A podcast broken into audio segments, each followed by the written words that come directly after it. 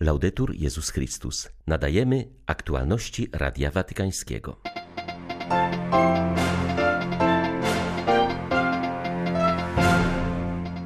Papież Franciszek zaakceptował motto roku jubileuszowego 2025, które brzmi Pielgrzymi Nadziei.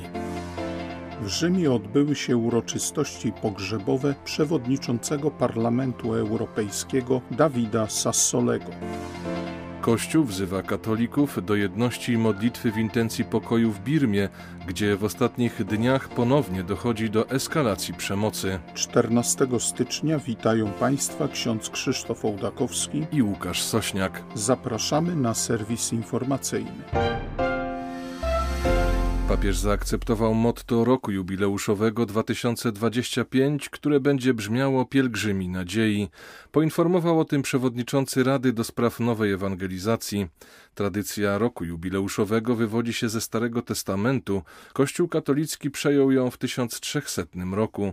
Początkowo rok jubileuszowy obchodzono co 100 lat, później skrócono ten czas do 50, by wreszcie w XV wieku ustalić okres między jubileuszami na 25 lat. Zdaniem arcybiskupa Rina Fisicelli, na którego barkach będzie spoczywała odpowiedzialność organizacyjna za przebieg jubileuszu, to dwa słowa nadzieja i pielgrzymowanie stanowią klucz do zrozumienia pontyfikatu Franciszka. Przewodniczący Rady do Spraw Nowej Ewangelizacji stwierdził, że prace nad przygotowaniami już ruszyły. Jednym z podstawowych zadań będzie przyjęcie pielgrzymów i wiernych. Wyraził nadzieję, że w nadchodzących dwóch latach zagrożenie sanitarne nie będzie ograniczało, tak jak do tej pory, aktywności Kościoła i możliwości przemieszczania się.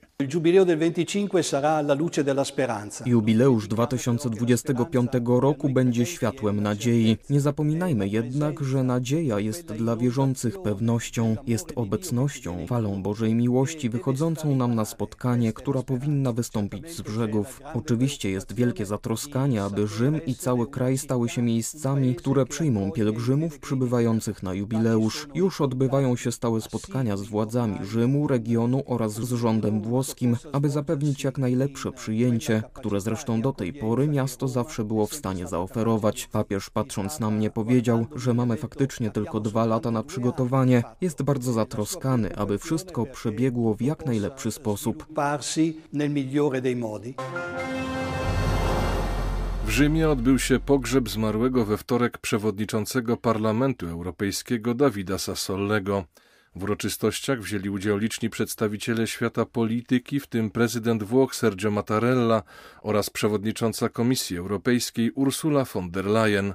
Watykan reprezentował szef papieskiej dyplomacji arcybiskup Paul Gallagher, który na początku Eucharystii wezwał wszystkich do modlitwy za duszę zmarłego polityka. Mszę pogrzebową odprawił kardynał Matteo Zuppi, metropolita Bolonii, który jest licealnym kolegą Dawida Sassolego i jego żony Alessandry. Ci stringiamo ad Alessandra, Jednoczymy się z Alessandrą, która z Dawidem szła przez życie ramię w ramię już od czasów szkolnych. Jesteśmy z tymi, którzy uważali go za jednego z nas.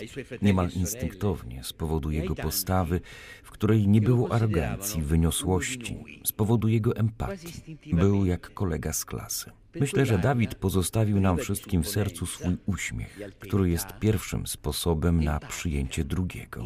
Był niemal nieśmiały. Ktoś powiedział, że nigdy nie widział, aby ktoś się na niego gniewał. Dziękujemy Panu za Dawida, który zachował pogodę ducha również w cierpieniu, w chorobie, którą przyjął z godnością, a kiedy gasło jego życie, zachęcał wszystkich, aby patrzyli daleko przed siebie. Żył siłą swych ideałów i miłością, którą mu okazywano.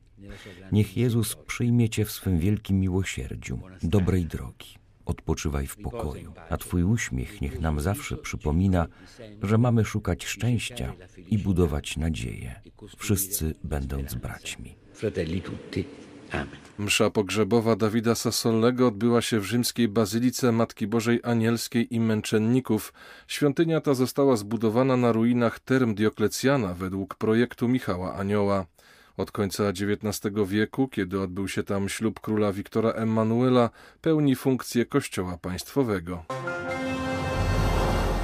Pomimo rozprzestrzeniania się nowej odmiany koronawirusa i rekordowej liczby zakażeń, Izrael ponownie otwiera się na turystów z zagranicy. Jest to dobra wiadomość z punktu widzenia chrześcijan mieszkających w Ziemi Świętej, którzy w większości czerpią dochody z obsługi pielgrzymów i turystyki religijnej. Wielkim ciosem było dla nich zamknięcie granic pod koniec listopada, na chwilę przed rozpoczęciem sezonu bożonarodzeniowego. Na terytorium Izraela wjechać mogą obecnie tylko osoby zaszczepione lub ozdrowieńcy. Premier tego kraju zaznaczył, że choć nowa fala koronawirusa jest nie do zatrzymania, to nie ma miejsca na panikę, a zamykanie granic nie rozwiąże problemu.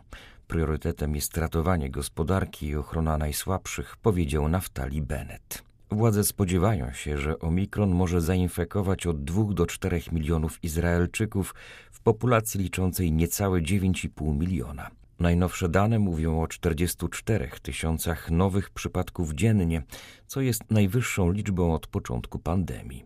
Aby pobudzić turystykę, uruchomiono stronę internetową Israel Safe, która zawiera przydatne informacje na temat podróży, obostrzeń i dokumentów potrzebnych do wjazdu na teren kraju. Tysiąc dni po zamachach z 21 kwietnia 2019 roku na Sri Lance Kościół wciąż apeluje o prawdę i sprawiedliwość dla 279 zabitych osób. Dzień upamiętniający atak z niedzieli wielkanocnej przebiega dziś pod hasłem Panie, niech moje wołanie dotrze do Ciebie.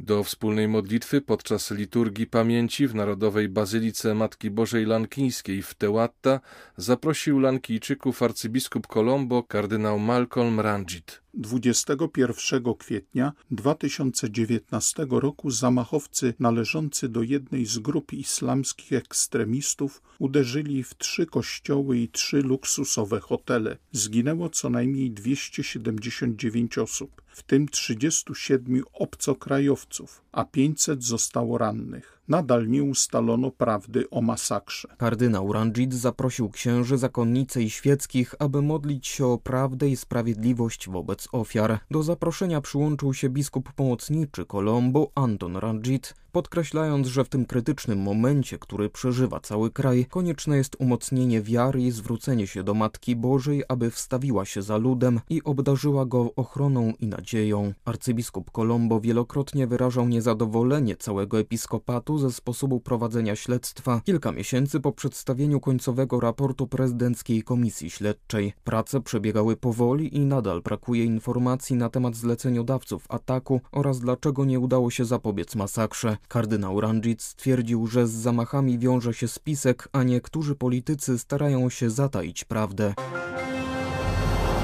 Episkopat Wenezueli przypomina o utrzymującej się katastrofalnej sytuacji społecznej, gospodarczej i politycznej, w jakiej znalazł się ten jeden z najbogatszych krajów Ameryki Łacińskiej na skutek ustrojowych i gospodarczych przeobrażeń wprowadzonych przez Hugo Chaveza oraz jego następcę Nicolasa Maduro.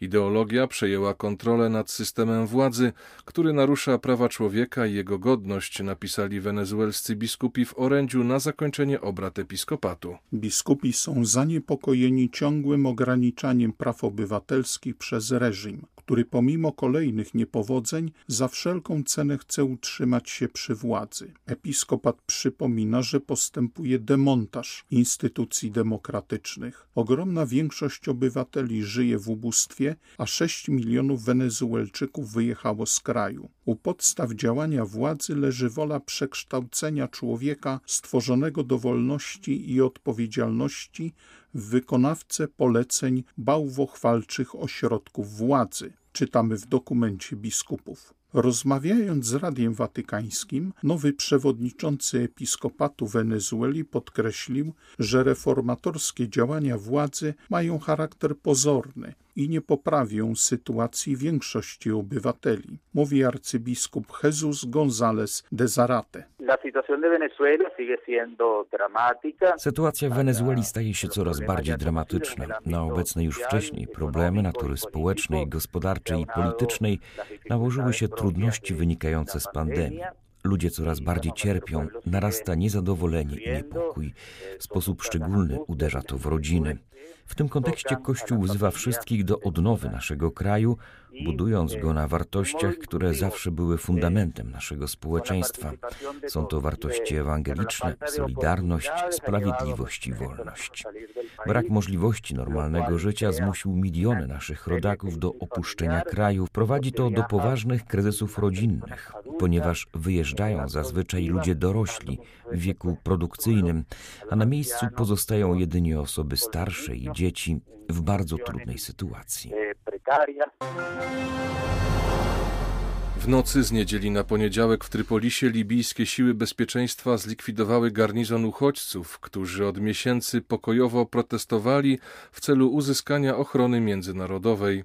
Niedługo statki organizacji pozarządowych ponownie wypłyną na morze, by wznowić działania ratunkowe wobec migrantów, w tym jednostki należące do Mediterranea Saving Humans, do której w imieniu papieża list skierował kardynał Michael Czerny, prefekt dykasterii do spraw integralnego rozwoju człowieka. Adresatami listu są wolontariusze statku Mare Jonio, którego załoga przygotowuje się do wznowienia pracy. Kardynał Czerny zapewnił o modlitwie papieża Franciszka za ich misję i podkreślił, że przyjście z pomocą naszym braciom i siostrom migrantom jest najwyższą posługą, jaką możecie ofiarować. Zatrzymani zostali potraktowani z brutalnością. Wolontariusze organizacji Lekarze Bez Granic, którzy opatrywali aresztowanych, znajdowali wielu z nich skłutymi ranami i śladami pobicia. Wśród nich byli także rodzice, którzy zostali oddzieleni od swoich dzieci. Mówi ksiądz Mattia Ferrari,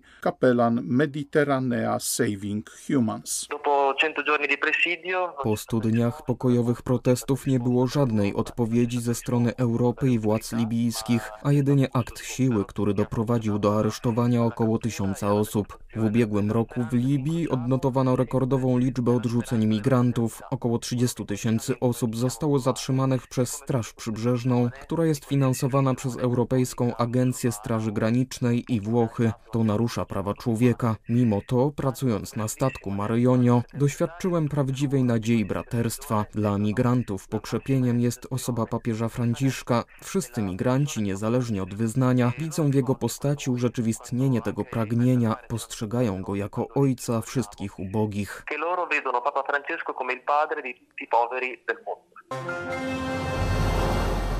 Rada Biskupów Ameryki Łacińskiej wezwała władze Hondurasu do zaangażowania w zatrzymanie sprawców zabójstwa Pabla Izabel Hernandeza, lidera grupy indyjskich plemion Lenka, zamieszkałych na terenie tego kraju, ewangelizatora zajmującego się działalnością edukacyjną i ochroną przyrody. W niedzielę nieznani sprawcy strzelili mu w plecy, gdy wraz ze swoimi bliskimi szedł do kościoła. Hernandez był człowiekiem, który od lat potępiał nadużycia władzy, otrzymywał liczne pogróżki i próbowano go zastraszyć. Pojawiały się także próby zamknięcia stacji radiowej, którą prowadził w swojej wiosce. Był człowiekiem Bożym, kochał swoją rodzinę i naród. Walczył o to, aby wszystkim żyło się lepiej w naszym wspólnym domu, czytamy w oświadczeniu Selam. Morderstwo to wywołało wielkie oburzenie w całym kościele latynoamerykańskim. Biskupi przypomnieli, że Honduras zajmuje piąte miejsce na świecie pod względem liczby zamordowanych działaczy na rzecz ochrony środowiska. W ubiegłym roku zanotowano w tym kraju 208 aktów przemocy wobec obrońców praw człowieka, z których 10 zamordowano. Zaatakowano także 93 dziennikarzy. Były to Aktualności Radia Watykańskiego. Laudetur Jezus Chrystus.